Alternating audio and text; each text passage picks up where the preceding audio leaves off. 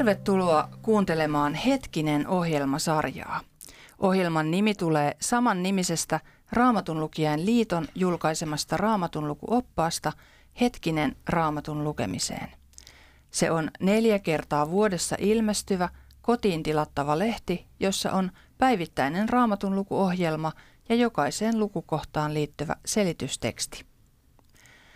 Tässä ohjelmasarjassa tapaamme Raamatun lukuopas hetkisen selitystekstien kirjoittajia. Keskustelemme siitä Raamatun kirjasta, jota kukin selittää nyt meneillään olevassa hetkisen numerossa. Luvassa on siis tutustumista Raamatun kirjoihin ja Raamatun opettajiin. Minä olen Anu Ylhäisi ja tänään vieraanani on rovasti Hannu Päivänsalo. Tervetuloa. Kiitos. Hannu, milloin aloit itse lukea raamattua ja miksi?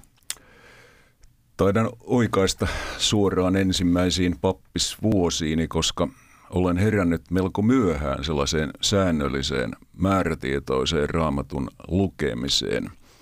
Muistan hyvin, kun Mikkelin silloinen piispa Osmo Alaja kuulusteli meitä papiksi vihittäviä isälliseen tyylinsä raamatun sisällöstä. Toisaalta se oli nolotilanne meistä monille, myös minulle. Raamatun tuntemuksemme, kun osoittautui aika lailla ohueksi. Mutta toisaalta piispalla oli lahja innostaa raamatun lukemiseen. Sitten kun siirryin pari vuoden kuluttua Porvoon suomalaiseen seurakuntaan, niin siellä raamatuluku herätykseen vaikutti seuraavien vuosien aikana erityisesti kaksi henkilöä. Toinen oli sodassa molemmat silmänsä menettänyt Holger, joka oli tullut sodan jälkeen uskoon, ja sen myötä hän kuunteli koko raamattua sellaiselta magnetofoninauhalta. Ei hän ollut kouluja käynyt, mutta hän opetti muun muassa seurakunnan nuorille raamattua ja pudotteli aina ulkoa kokonaisia raamatun lukuja. Ja toinen henkilö oli englantilainen evankelista Dennis Clark, hänkin maallikko, mutta hän tunsi raamatun ja opetti sitä 70-luvulla kokonaisen viikon seurakunnassamme. Näiden miesten välityksellä minua alkoi puutella se, miten paljon sellaisilla ihmisillä on annettavaa toisille, jotka tuntevat raamatun. Ja tämä sytytti myös itseni paneutumaan aivan uudella otteella raamattuun. Pian koin, että se alkoi vähitellen vaikuttaa myös työhöni. Tuli halua ja alkoi olla enemmän eväitäkin ruveta pitämään raamatun opetusta myös toisille. Tämä on kyllä hienoa kuulla ja, ja hienoa, kun nimesit näitä henkilöitä täällä vielä. Ja ihan erityisesti jotenkin kosketti tuo piispa, koska ihan äskettäinhän piispat on, on nyt tulleet vähän ulos tämän raamatun lukemisasian kanssa ja, ja siitä puhuneet. Että, Juuri näin. Joo, että on ihan ajankohtainenkin aihe. No sä kirjoitit hetkiseen selitystekstejä Johanneksen kirjeisiin.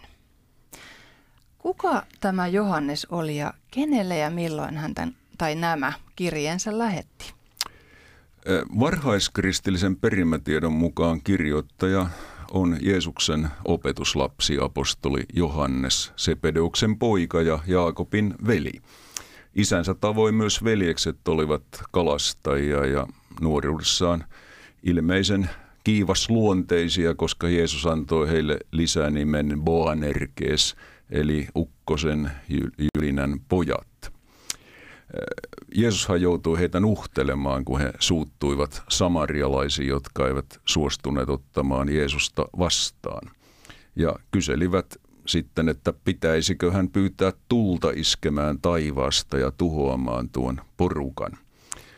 Tämä on mielenkiintoista havaita siksi, että myöhemmin Johannes tunnettiin erityisenä rakkauden apostolina.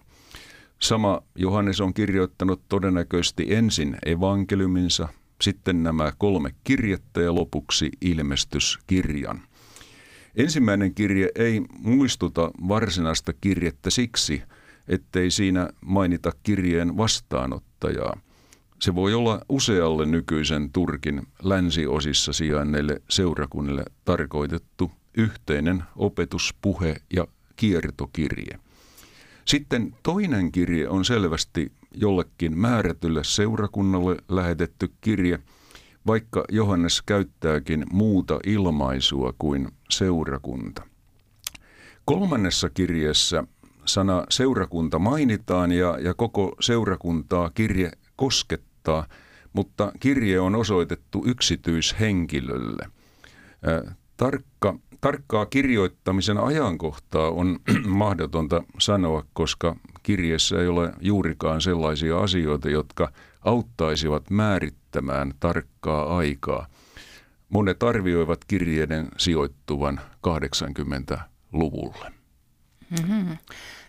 no, tämä kirjeiden kirjoittaja apostoli Johannes asui ja vaikutti viimeisinä vuosinaan Efesossa, joka oli aikansa suurkaupunki.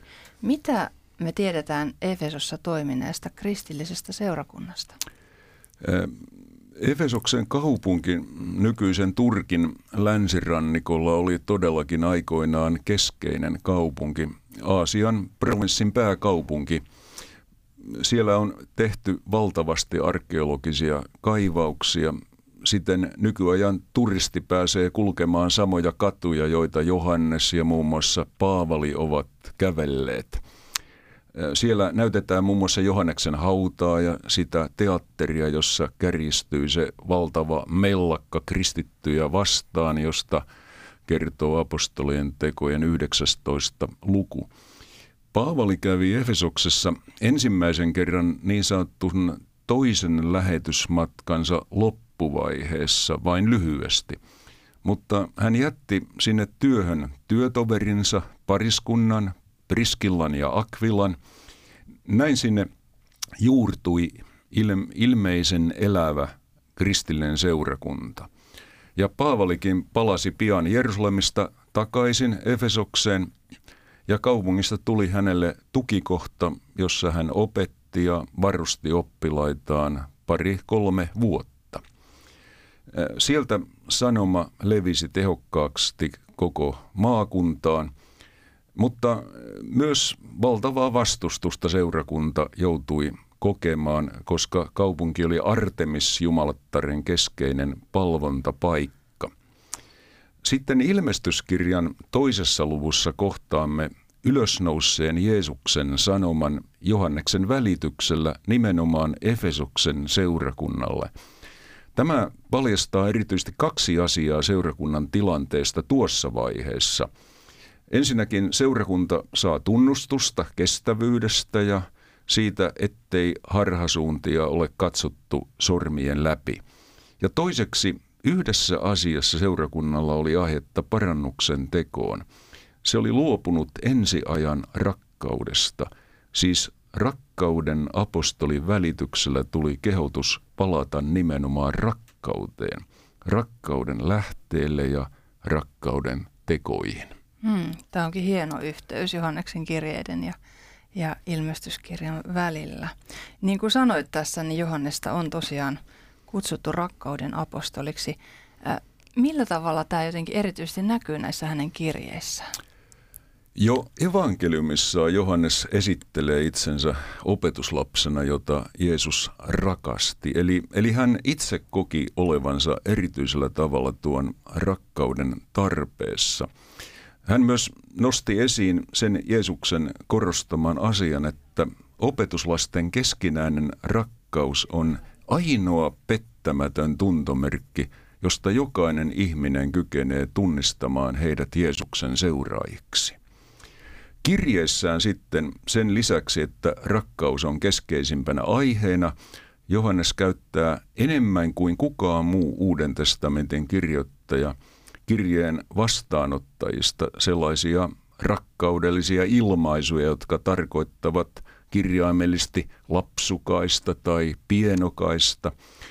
Kirkkoraamatussa nämä sanat on käännetty lapsiksi tai rakkaiksi lapsiksi, tai jotkut kohdat on käännetty ilmaisulla rakkaat ystävät. Alkukielessä niissä on vain yksi sana rakkaat. tämä ehkä kertoo sanan takana olevasta aidosta rakkaudesta vieläkin enemmän. Mm, eli siinä on sellaista vähän niin kuin isällistä rakkautta nuorempia kristittyjä kohtaan. Joo. No, jos ajatellaan näitä Johanneksen kirjeitä, niin mikä niiden kirjeiden jae tai ajatus on, on sulle itsellesi merkittävä ja miksi? Ainakin yksi kirjeiden lyhyimpiin kuuluvista jakeista on itselleni erityisen merkittävä. Ensimmäisen Johanneksen kirjeen viidennen luvun jake 12. Jolla on poika, sillä on elämä. Jolla ei Jumalan poikaa ole, sillä ei ole elämää. Tässä kristilliseen uskoon liittyvä ydin on sanottu niin selkeästi, ettei siinä ole mitään tulkinnan varaa. Jos meillä on elävä yhteys Jeesukseen, niin silloin elämään ja iankaikkisuuteen liittyvä tärkein asia on kunnossa. Jos tuota yhteyttä ei vielä ole, niin silloin puuttuu kaikki. Se oli kyllä ytimekkäästi sanottu sekä Johannekselta että, että sinulta, Hannu Päivänsalo. Kiitos näistä, näistä tiedoista ja ajatuksista Kiitos. näiden kirjeiden kirjeiden äärellä. Seuraavassa ohjelmassa me keskustellaan edelleen Johanneksen kirjeiden pohjalta muun muassa oikeasta ja väärästä opista. Oletko kuulijamme joskus tehnyt päätöksen alkaa lukea raamattua päivittäin ja sitten se onkin tuntunut jotenkin hankalalta ja jäänyt toteuttamatta? Sinulla on loistava tilaisuus aloittaa raamatun päivittäinen lukeminen vuoden 2022 alussa. Hetkisen raamatun lukuohjelma alkaa silloin alusta, ensimmäisestä Mooseksen kirjasta ja Johanneksen evankeliumista, jotka muuten molemmat alkavat sanalla alussa. Lähde lukemaan raamattua hetkisen avulla. Niin tekevät jo lukuisat muutkin suomalaiset. Hetkisestä ja raamatun lukijain liitosta saa tietoa – ja hetkisen voi myös tilata numerosta 045 122 3664 ja sivuilta rll.fi.